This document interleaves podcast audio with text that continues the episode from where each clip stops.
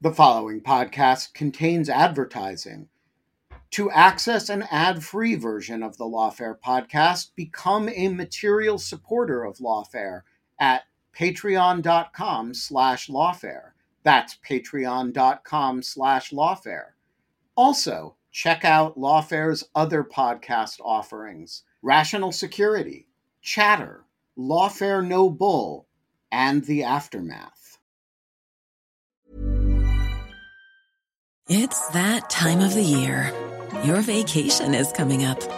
You can already hear the beach waves, feel the warm breeze, relax, and think about work.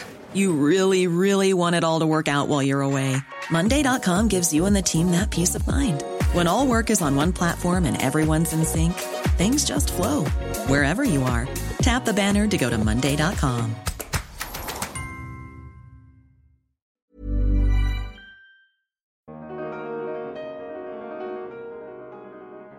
if where we're headed is a situation where the courts essentially demand that Congress or a state legislature has to, to delegate authority in highly specific terms, that's bad for public health. That's bad for our ability to live in a, in a in communities where our health is interdependent on the health of others in our community and where there are threats particularly communicable disease threats that evolve rapidly where our scientific understanding evolves rapidly where the measures that we are able to identify and implement to combat those threats um, are hard to anticipate in specific terms i'm lawfare senior editor scott r anderson and this is the lawfare podcast for april 29th 2022.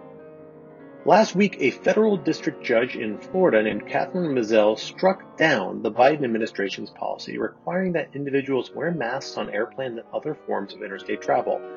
In doing so, she adopted an extremely narrow reading of relevant public health statutes to conclude that they did not authorize any such masking policies a move that has since triggered more questions about what public health tools the federal government will have left if Mizelle's decision is left to stand. To better understand this decision and its ramifications, I sat down with two legal experts. Lindsay Wiley, a professor specializing in health law and policy at the University of California, Los Angeles School of Law, and Alan Rozenshtein, a lawfare senior editor and professor of, among other things, legislative and regulatory law at the University of Minnesota Law School. We talked about Mizelle's approach to statutory interpretation, the role of the major questions doctrine, whether her views are likely to survive appeal, and how the entire endeavor is likely to impact ongoing efforts to combat the coronavirus pandemic. It's the Lawfare podcast for April 29th, understanding the legal decision that ended the mask mandate and what comes next. Lindsay, let me ask you to get us started with a little bit of a history lesson. What is the legal provision that is at the core of this most recent decision? And what is the role it has played both historically over the last several decades it's been on the books and also specifically in regard to fighting the coronavirus pandemic?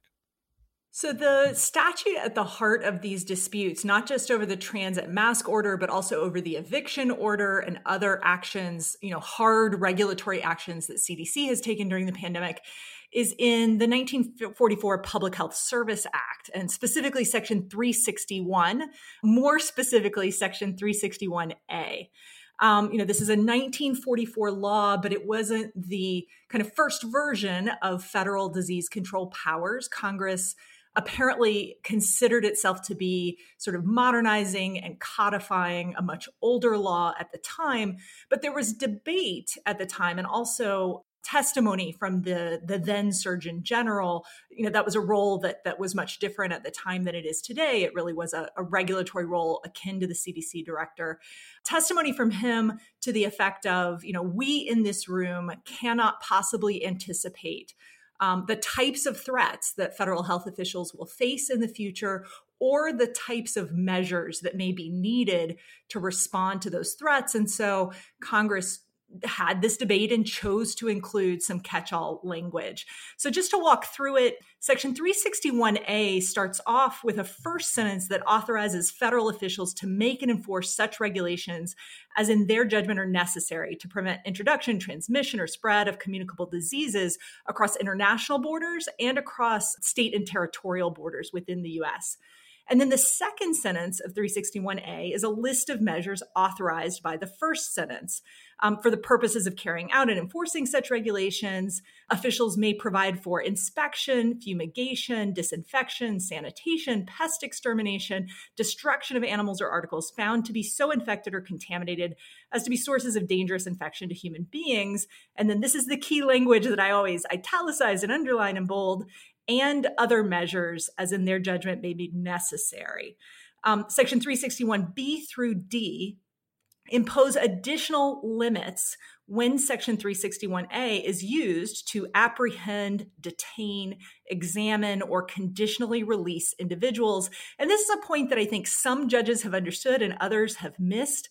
Those subsections that are specifically about um, powers over individuals don't actually have authorizing language. They impose additional limits when the section is used um, for these purposes. But it, it, it, appears to me that Congress understood the authorization to come from that catch all language in 361A, suggesting that Congress intended that that language encompassed more than the specific examples and even more than sort of things that are quite similar to destruction of animals or articles or disinfection of animals or articles.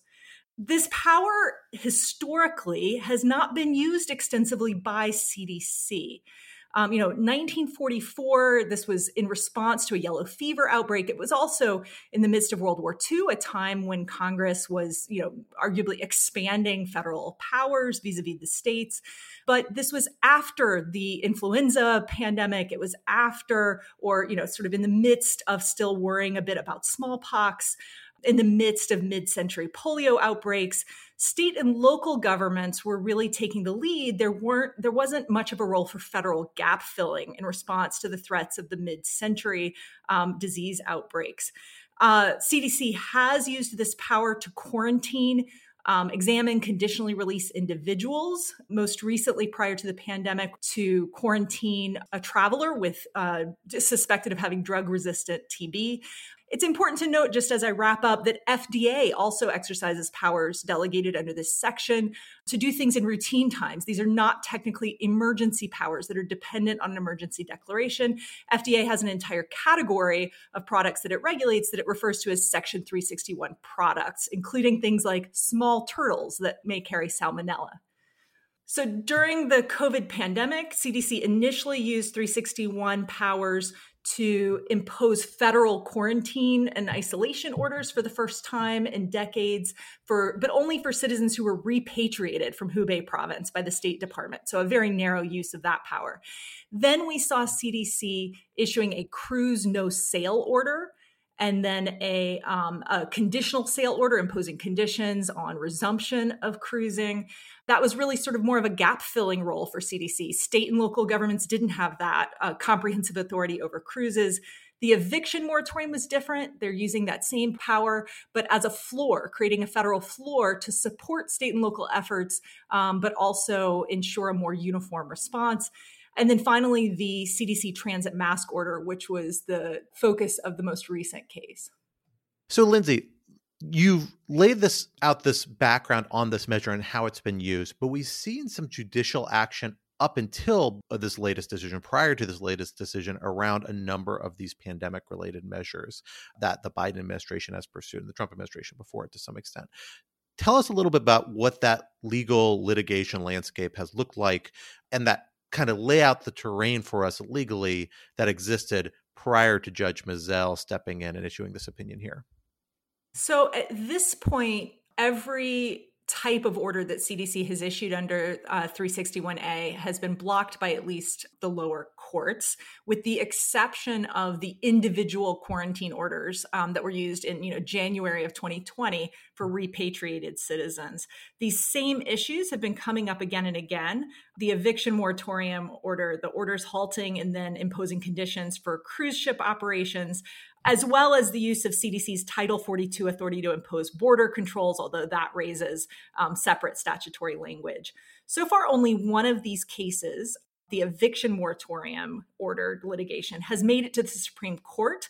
And the Supreme Court offered a shadow docket ruling and an opinion that provides at least some insight into how the majority may view uh, Section 361A. That's something we can talk about. The rest of CDC's orders have been blocked by lower court judges. Um, in the case of the cruise conditional sail order, uh, the 11th Circuit sort of went back and forth rapidly over whether to stay um, that decision, but ultimately left it in place. So, Alan, let me turn to you on the specific opinion that we've seen Judge Mizelle come forward with just the other week. It begins with an exercise of statutory interpretation, looking at that exact statutory language Lindsay has done such a wonderful job laying out for us. The kind of four prongs, focusing on that first prong, prong A, but reads it and views it uh, certainly a little differently than I think Lindsay has just put forward. Walk us through how she, meaning Judge Mizelle, approaches this statutory language and how it syncs with the usual approaches to statutory interpretation that we ha- may otherwise expect from judges or that you teach to your students.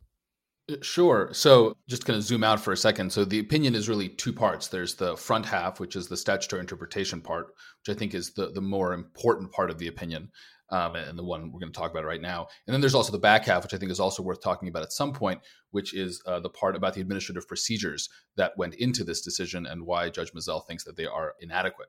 Um, but talking about the statutory interpretation part, um, Judge Mizelle gives a number of reasons for why, in her view, Section 361A does not permit the mask mandate. No, the, the, the, the main one, or at least the first one, uh, is a very close parsing of the word sanitation. Uh, so, as, as Lindsay described, right, there are a number of things that the CDC can do in order to prevent the spread of communicable diseases. One of those things is sanitation. And uh, Judge Mizelle uh, argues that sanitation among that list is really the only one that might be uh, applicable. And as to the catch all or other measures uh, that comes at the end of that list, she interprets that really quite narrowly as to not really add substantively to the specific actions that are listed uh, previously. Uh, having done that, Judge Mizelle then uh, spends quite a few pages actually on a very fine grained parsing of what, in her opinion, sanitation means and what sanitation meant at the time that the law was enacted. And her uh, conclusion is that sanitation only refers to the cleaning of objects in particular. And thus, um, a mask, um, because it does not clean a surface, um, as she puts it, therefore cannot be sanitation. That's the, the, the, the first of the uh, statutory interpretation arguments. Um, having done that, uh, Judge Mizelle also argues that 361A, uh, which is the uh, authorizing statute, only applies to property, whereas the other provisions, the subsections B through D, uh, apply to people. And because the CDC brought the action under uh, subsection A, um, it could not do so in a way that would require anything of individuals rather simply than property. That's the substantive uh, statutory interpretation analysis. And then the rest of the statutory interpretation analysis uh, asks the question uh, that is uh, always at issue in uh, administrative law case of to what extent should the courts defer to the agency interpretations of the statutes that they are charged with implementing, especially where those statutes are ambiguous? Uh, and here, and I think this may be the most dramatic uh, part of, of the opinion, though I'm very curious to get Lindsay's thoughts about this as well. Here, Judge Mizelle puts forward two arguments for why the CDC should not get the usual deference that it would get from courts in interpreting its own statute. This deference is called Chevron deference after a famous Supreme Court case that uh, stated uh, how it works. Uh, one reason Judge Mizelle points out is that deference to an ambiguous statute only applies where the statute is ambiguous. And on her reading of the statute, in particular, her analysis of the word sanitation, she believes the statute not only does not clearly authorize the CDC to impose a mask mandate, it clearly does not authorize the CDC to impose a mask mandate. Um, she thinks the statute is unambiguous uh, as she reads it. But then also, she says even if the statute were ambiguous, the CDC should not get discretion to interpret it in the way that it wants to um, because of what's called the uh, major question exception to Chevron. Uh, and this is an idea that has been floating around for a while. It's gotten a little more prominent in Supreme Court uh, opinions in the last few years that whatever deference agencies should get with regard to ambiguous statutes, that deference should not apply where the ambiguity refers to a major issue of policy, to basically an important question. Now, there's a lot of ambiguity around what counts as an important question. Um, and there's also reasons to wonder whether this doctrine even makes a lot of sense given the whole point of traditional deference to agency interpretations of statutes. Uh, but nevertheless, that's what Judge Mizelle applies. And so she says precisely because the mask mandate is a very important and influential policy, uh, the CDC should not have deference to decide whether it has the ability to do so. It is up for the court to decide. In this case, Judge Mizelle decided that the CDC did not have this power. Now, Lindsay, you can correct me if I'm wrong. This doesn't sound a lot like how you read this statute. So, can you bring us a little bit of clarity on where you depart from Judge Mizelle you know what steps do you think she took that were inappropriate in approaching how to read this statute at least starting with the plain text? Then i want to get into major questions some of these bigger a uh, little bit more meta questions about deference. But let's just start with the text itself. What is she getting wrong if she is getting something wrong and how she reads the statutory language so rather than pitting Judge Mizelle's decision against my own interpretation, I'd actually like to pit it against the Supreme Court's interpretation in the Alabama Realtors case uh, with regard to the eviction moratorium, which was interpreting the exact same statutory provision.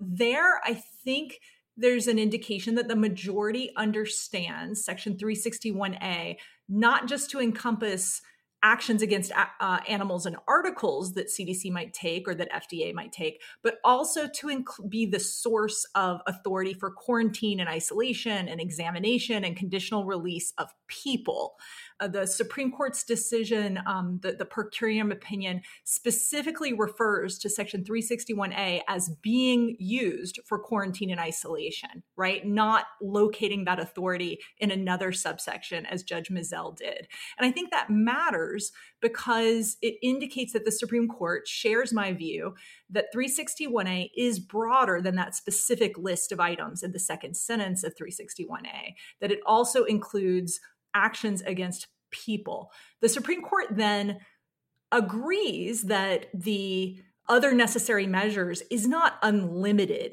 in the end they found that it didn't encompass an eviction moratorium for example but rather than trying to locate the cdc's mask mandate within one of these specific examples in the second sentence of 361a what the supreme court suggests it might do in the eviction moratorium case is characterize both those specific examples in the second sentence and actions against individuals to detain, examine, isolate, um, quarantine, conditionally release them, and, and ask what do these things have in common? The Supreme Court then adopts a directness remoteness test, similar to what we see for proximate cause in, uh, in torts, to say that the examples discussed in the statute, not just in that one sentence, but throughout the section, what they share in common is that they involve identifying, isolating, and destroying what the Supreme Court calls the disease, but is more properly understood as the pathogen itself.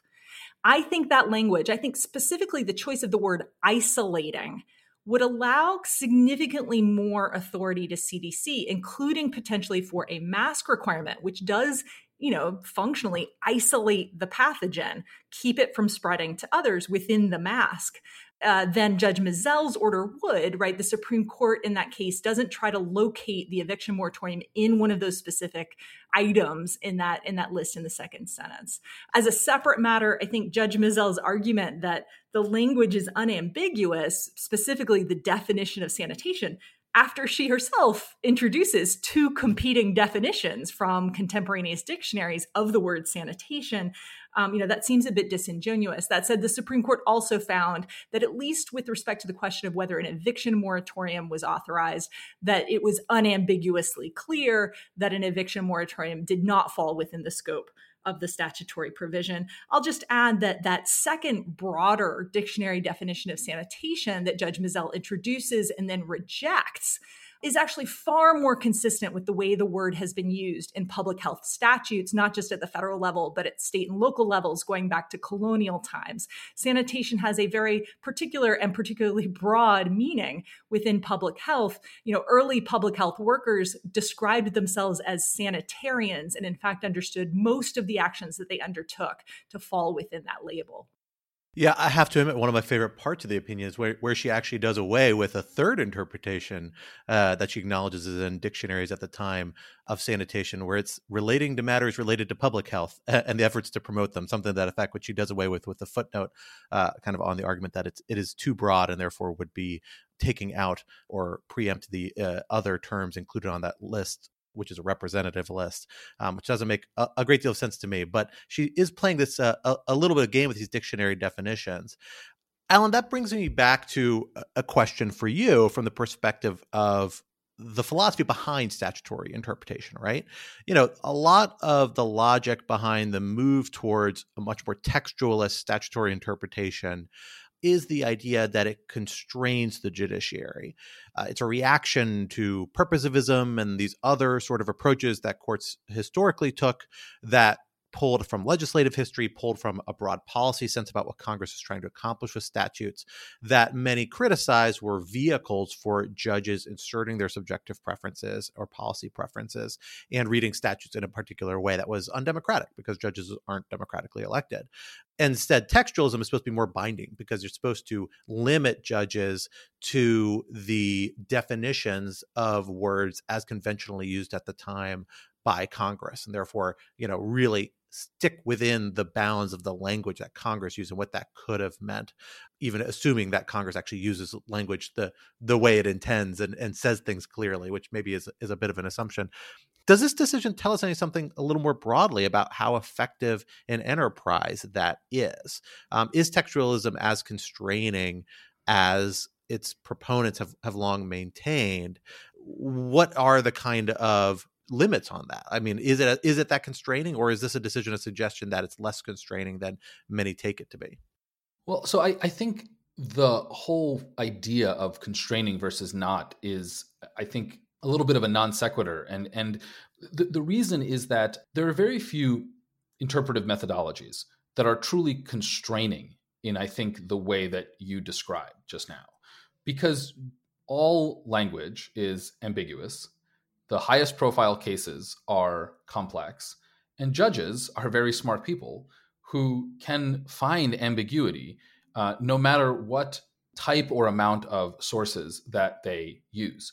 Um, and we see this a similar dynamic in, for example, um, originalism uh, as a kind of historically inflected interpretive methodology for constitutional law. Also, something that has often been uh, held uh, or justified as further constraining judges, but uh, as we've seen, can be used uh, in very creative ways to give judges actually quite a bit of power. There's really no, I think, direct relationship between the breadth of sources considered and the constraint or lack thereof on judges. You know, because although one can argue that textualism, by forcing judges to focus on the text, constrains them because it does not allow them to use other uh, sources like purpose or legislative history. That may be true in some cases, but in other cases, uh, especially where the purpose and legislative history all point in one direction, a myopic focus on the text, especially on individual words decontextualized, where they have multiple dictionary meanings, for example, can actually increase judicial discretion. Um, in other words, where you narrow the scope of judicial interpretive sources, um, but you uh, allow judges to analyze them ever more deeply and ever more creatively, or to put it less charitably, where you allow them to torture the words um, until they give up the meaning that the judge wants, you haven't really constrained judicial discretion whatsoever. And so, what I think we're seeing here is the uh, fact that textualism, like any interpretive philosophy, um, when pushed beyond its plausibility, frankly becomes just another vehicle for judges to substitute their policy judgments in favor of what the legislature wanted. Now, I don't think that this means that all the insights of textualism, which is a very broad based movement in statutory interpretation developed over the past four decades, should be thrown out. Uh, the best argument for textualism is that properly used, it forces judges to pay attention to the text and not read away uh, or not ignore uh, uncomfortable details in the text simply by appeals to Congress's purpose, because Congress often compromises in what it wants to do, and often the best evidence of that compromise is to be found in the legislative text. But there's nothing magic about text as the only uh, valid source of evidence for Congress's intent. It has to be balanced against other sources, just as in normal communication, we who are engaged in statutory interpretation or uh, verbal interpretation of each other are looking at a variety of sources. We're looking at speech, we're looking at body language, we're looking at what we know about the other person's history, we're looking at our basic assumptions about human psychology.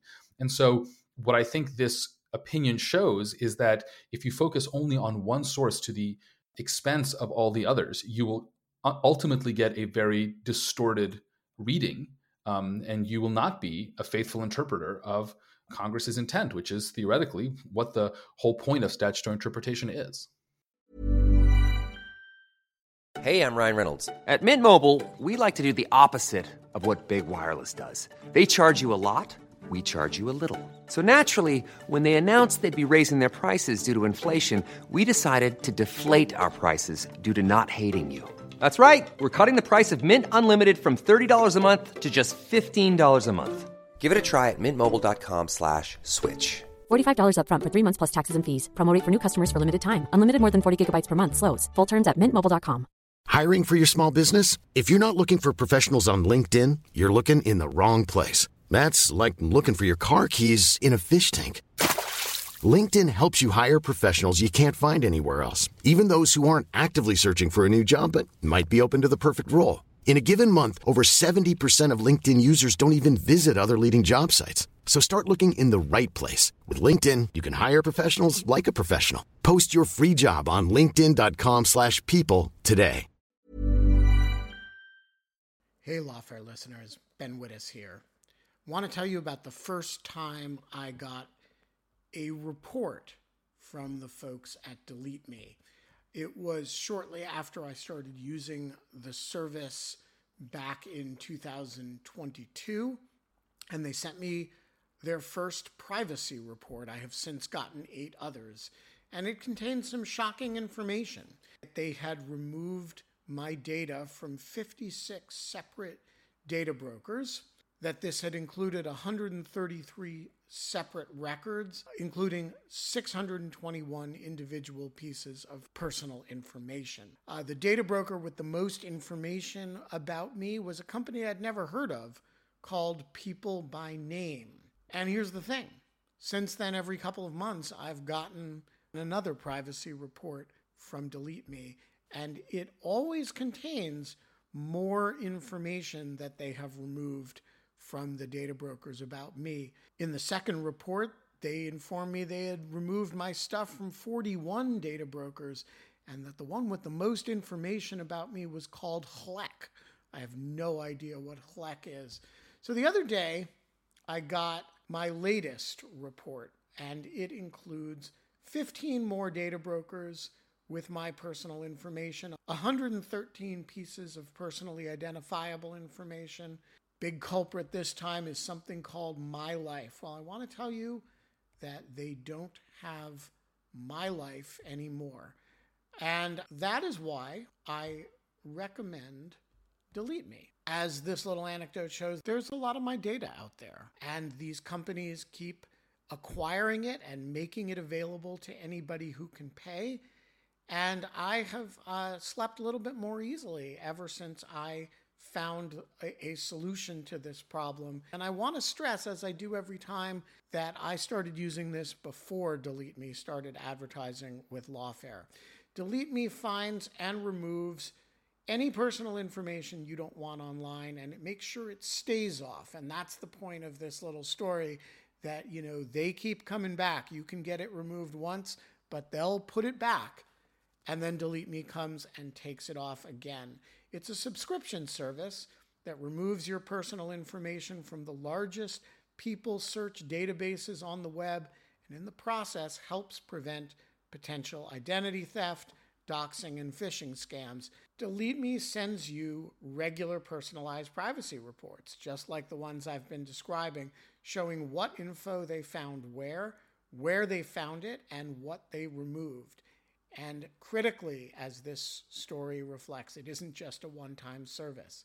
It's always working for you, constantly monitoring and removing the personal information you don't want on the internet. It does all the hard work of wiping you and your family's personal information off the web.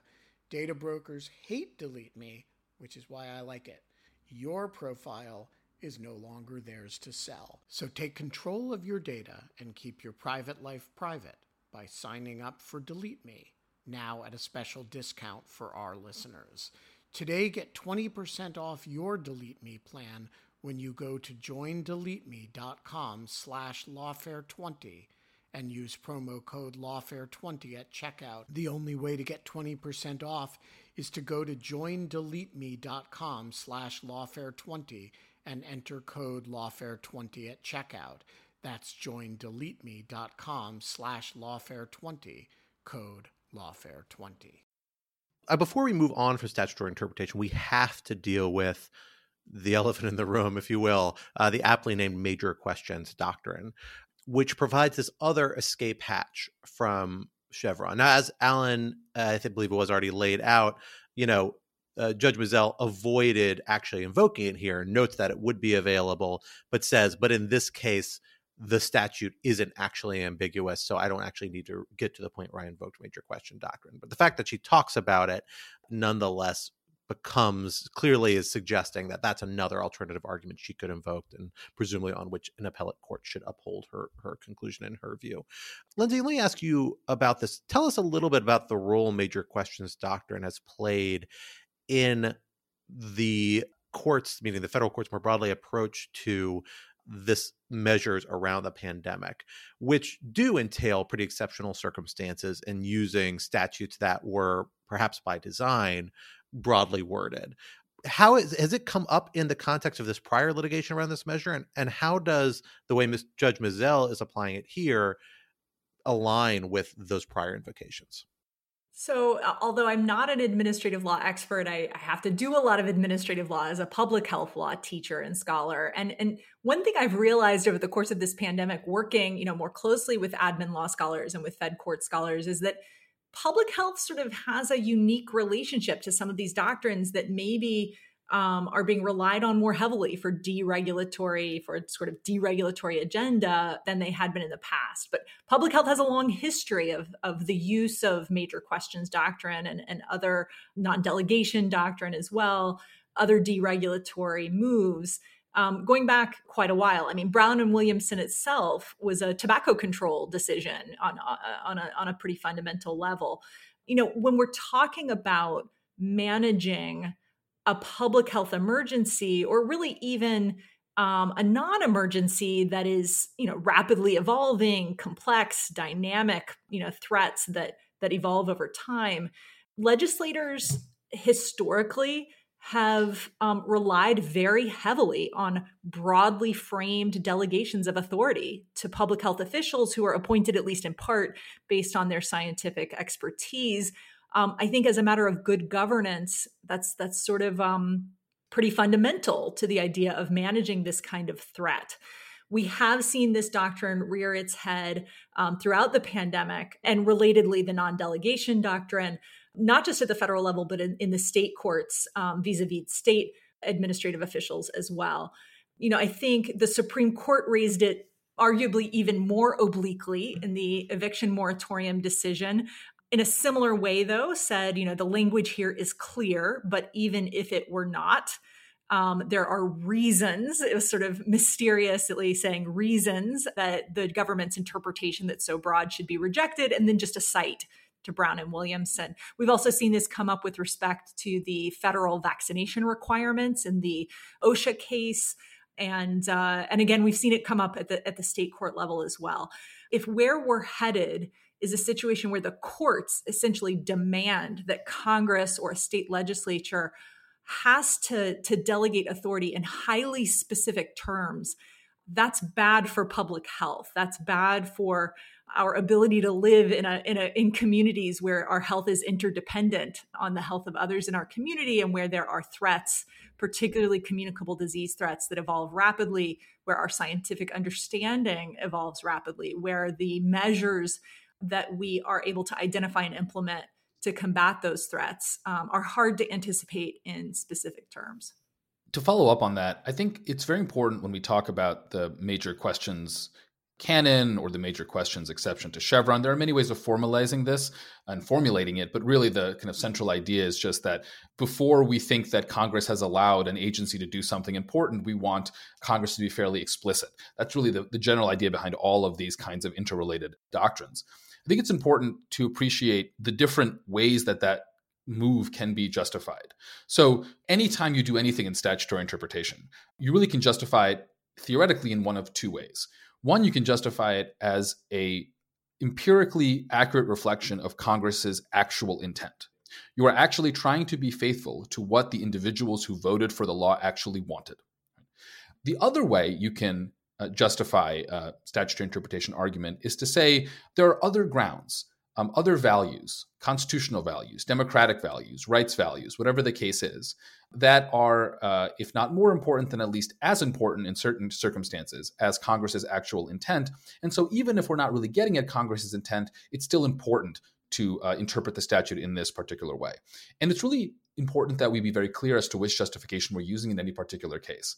Now, I think for the reasons Lindsay just pointed out, trying to justify the major questions approach, especially in public health cases, is not going to be justifiable on empirical grounds, um, precisely because there's good reason to think that both as a general matter and especially in terms of public health and especially when this public health statute was written given the united states' you know experience with the 1918 flu given the rise of the administrative state at the time given the, the sort of general new deal context that Congress actually did quite want to provide a very broad delegation to agencies, to public health agencies, to act in the way that the public health agencies thought were important for the promotion of uh, public health.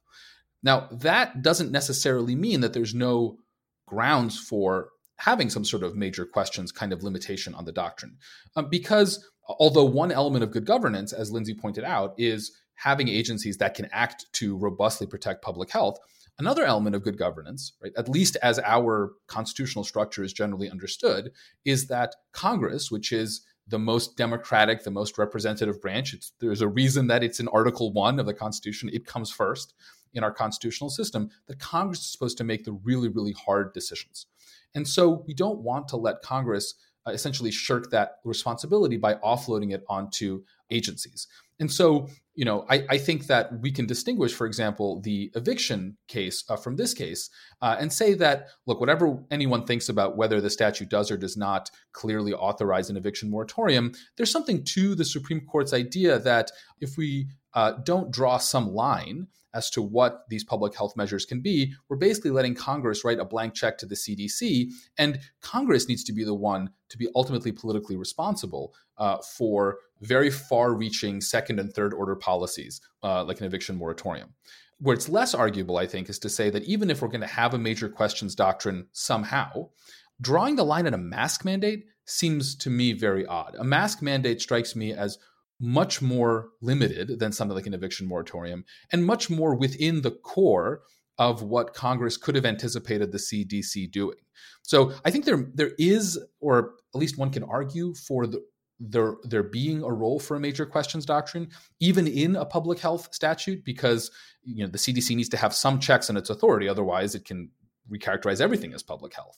But here, the way Judge Mizelle drew that line strikes me as uh, an odd and and very aggressive um, because if this statute, as it is written and it's in its historical context, is not enough to authorize even a mask mandate, it's very unclear how Congress is ever supposed to pass uh, any sort of truly effective public health measure.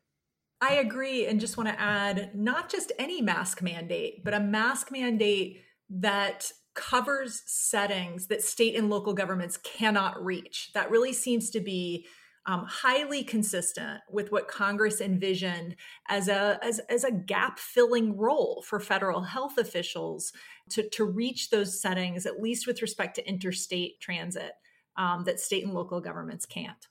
So I want to get to where this opinion is headed next. Before we do, we have to deal with the second half, that administrative law procedural aspect of this that is not the sort of juicy parts I think most people have engaged on, but is still pretty substantive and actually may have some bearing on on where this opinion goes.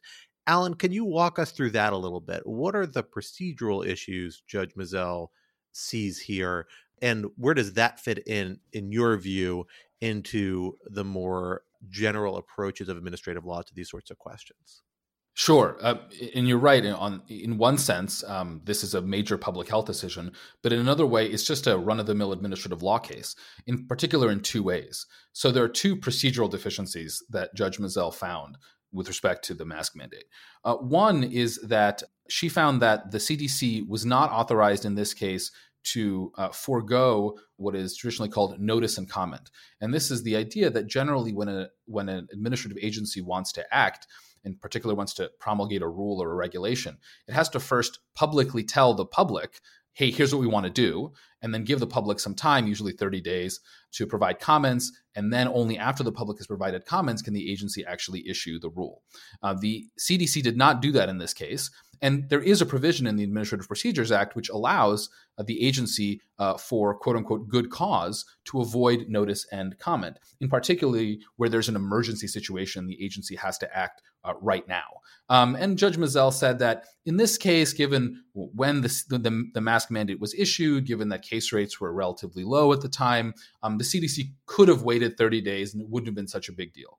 So that's uh, one procedural defect Judge Mizelle found.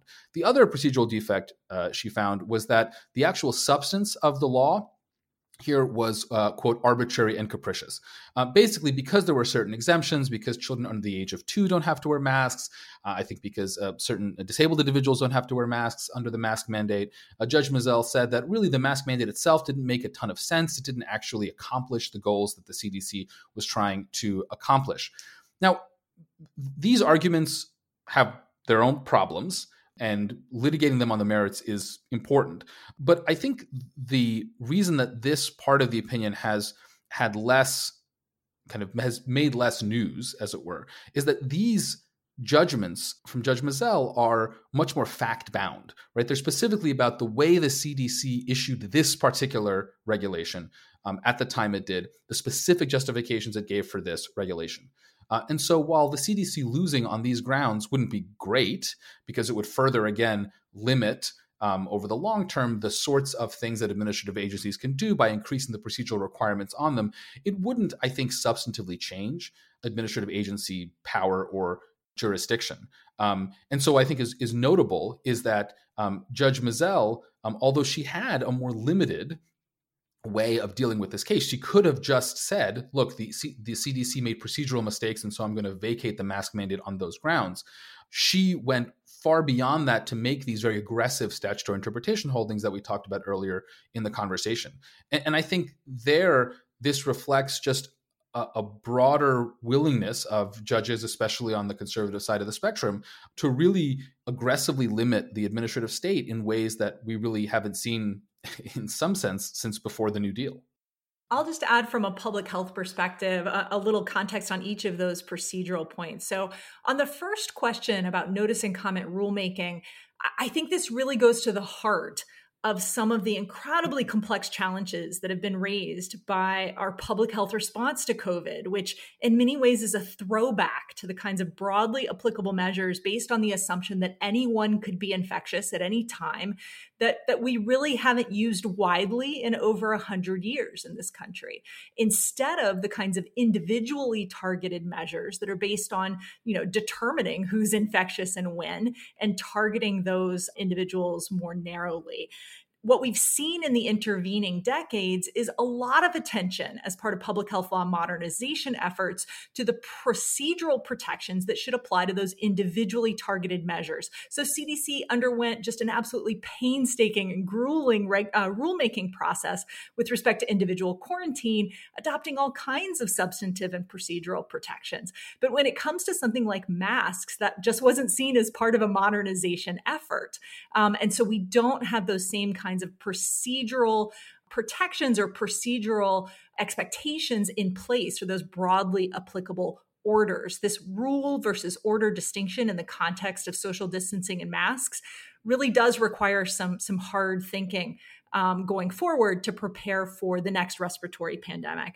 And then, secondly, on the point of you know the arbitrariness or capriciousness of this decision, I think that was actually one of the really problematic parts of this this judge's opinion. We've also seen it in other COVID cases related to things like, well, are gyms really as dangerous as restaurants, or are they more like churches, or are they, you know, we've seen judges not just asking whether there's a rational basis and a reasoned explanation that health officials have adopted and, and, and provided to the public in a transparent way, but really asking whether they, as judges, as individuals, agree with the scientific basis, agree that this is the best approach. And so we see, for example, Judge Mizelle mentioning, you know, why not temperature checks?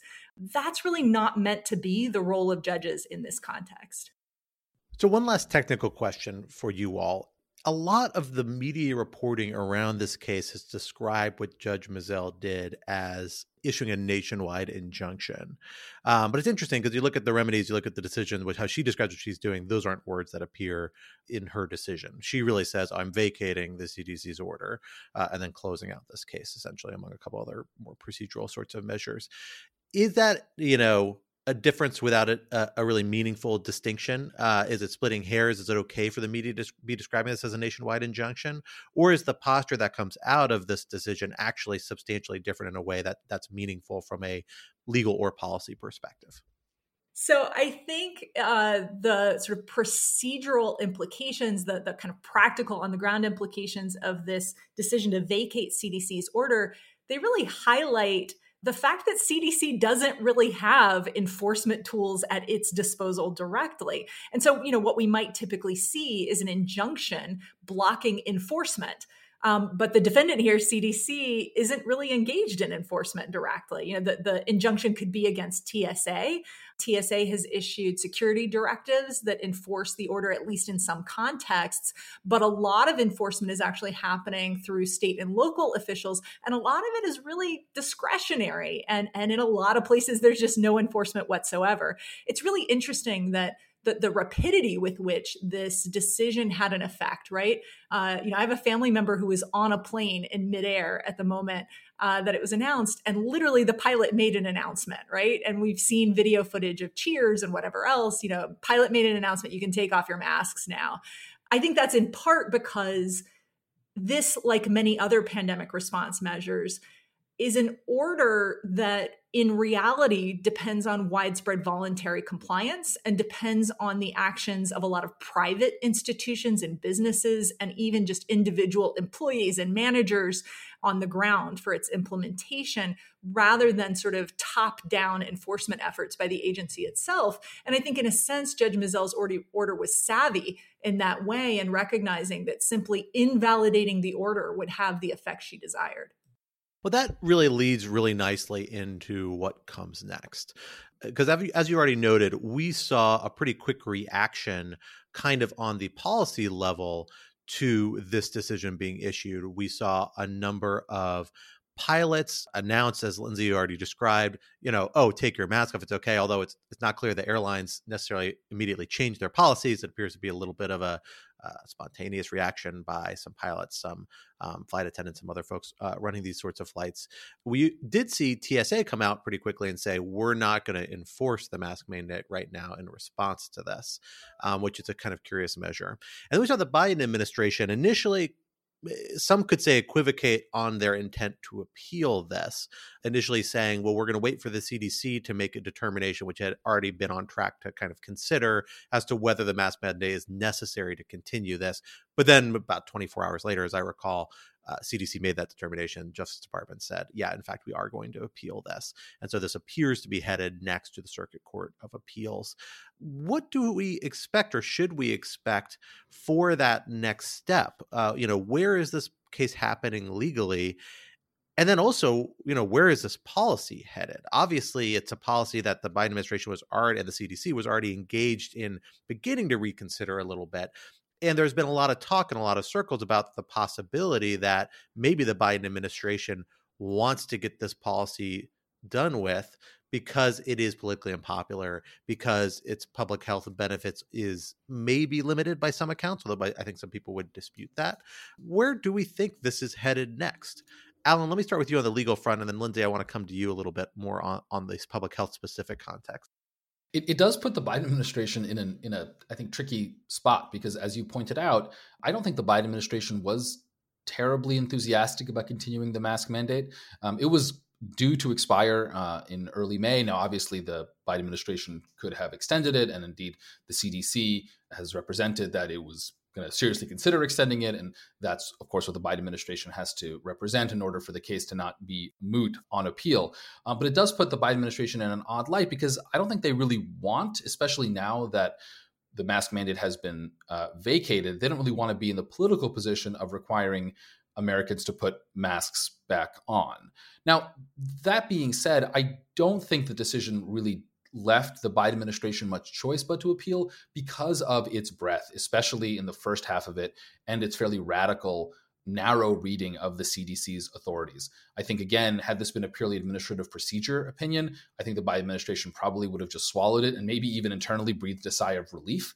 But because the opinion so radically limits the CDC's authority, I don't think the Biden administration can really afford, and certainly the CDC can't afford having it out there. Now, it is just district court opinion, and they are not themselves precedential, but just having an opinion out there validly uh, or having a valid opinion out there that that has this very narrow construction of the CDC's authorities is really troubling. And also, I wonder if the Biden administration is thinking that even in a relatively unfriendly judicial landscape, even with a 6 3 conservative Supreme Court. This opinion may be so extreme and ultimately so unpersuasive in its aggressive uh, textualism that uh, you might be able to actually peel off um, a couple of conservative justices on the Supreme Court. Um, I suspect this is the sort of opinion where you could get uh, certainly the Chief Justice to say, look, the district court went too far in this case, maybe also even uh, Justice Kavanaugh and maybe Justice Barrett in this case.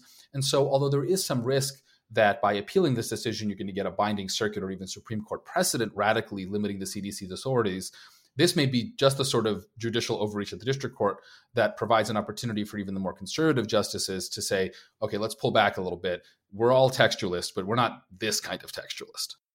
I think that's right from a public health perspective as well. I think I think we have seen real ambivalence in the Biden administration about this appeal. My understanding uh, as of this morning is that the administration is not seeking a stay of the lower court's ruling and is simply appealing the decision, which, you know, immediately upon that being reported, you know, we have a piece in Reason that came out saying, well, if it's so important, why not seek to stay the uh, decision itself? That said, I take the Biden administration at its word um, when it said that it was issuing a very brief renewal of the mask mandate of only about two weeks, um, most recently, while they waited to see what was happening with what appeared uh, to be the beginnings of a surge from a, a new variant of, of the Omicron variant of COVID. Um, I think the administration was headed toward lifting this requirement. And so seeking to kind of go to the mat for this transit mask mandate um, was not, you know, not the priority. Reading between the lines of investigative reporting, I think it took some convincing to take what was maybe perceived as a political hit in exchange for preserving future administrations authority to combat future pathogens you know that that easily could be even more dangerous easily could be even more fatal than the current strain of covid and I think there are reasons, you know, looking carefully at the Supreme Court opinion in the eviction order, I think there are reasons to expect that the Supreme Court, maybe even the 11th Circuit, will leave the door open um, a bit more for this kind of gap filling transit mask requirement, particularly in spaces where state and local governments would not have jurisdiction. Well, unfortunately, we are going to have to leave the conversation there, but I think that's a good stopping point on this particular topic. And we will all be watching to see what happens next. We may well have opportunity to convene again and discuss further developments. Until then, Lindsay Wiley, Alan Rozenshtein, thank you so much for joining us here on the Lawfare podcast. The Lawfare podcast is produced in cooperation with the Brookings Institution. Please be sure to rate and review us wherever you get your podcasts, and look out for Lawfare's other podcasts, including Rational Security, Chatter, and our latest podcast series on the U.S. withdrawal from Afghanistan and the partners we left behind, Allies. Be sure to visit lawfareblog.com for our extensive written coverage of national security law and policy issues, and consider becoming a material supporter of Lawfare at www.patreon.com slash lawfare to gain access to an ad-free version of this and other Lawfare podcasts, as well as special events and other content available only to our supporters. This podcast was edited by Jen Patja Howell, and our audio engineer was Cara Shillenn of Goat Rodeo. Our music is performed by Sophia Yan. As always, thank you for listening. Planning for your next trip? Elevate your travel style with Quince. Quince has all the jet setting essentials you'll want for your next getaway, like European linen, premium luggage options, buttery soft Italian leather bags, and so much more. And is all priced at 50 to 80% less than similar brands. Plus, Quince only works with factories that use safe and ethical manufacturing practices. Pack your bags with high-quality essentials you'll be wearing for vacations to come with Quince. Go to quince.com slash pack for free shipping and 365-day returns.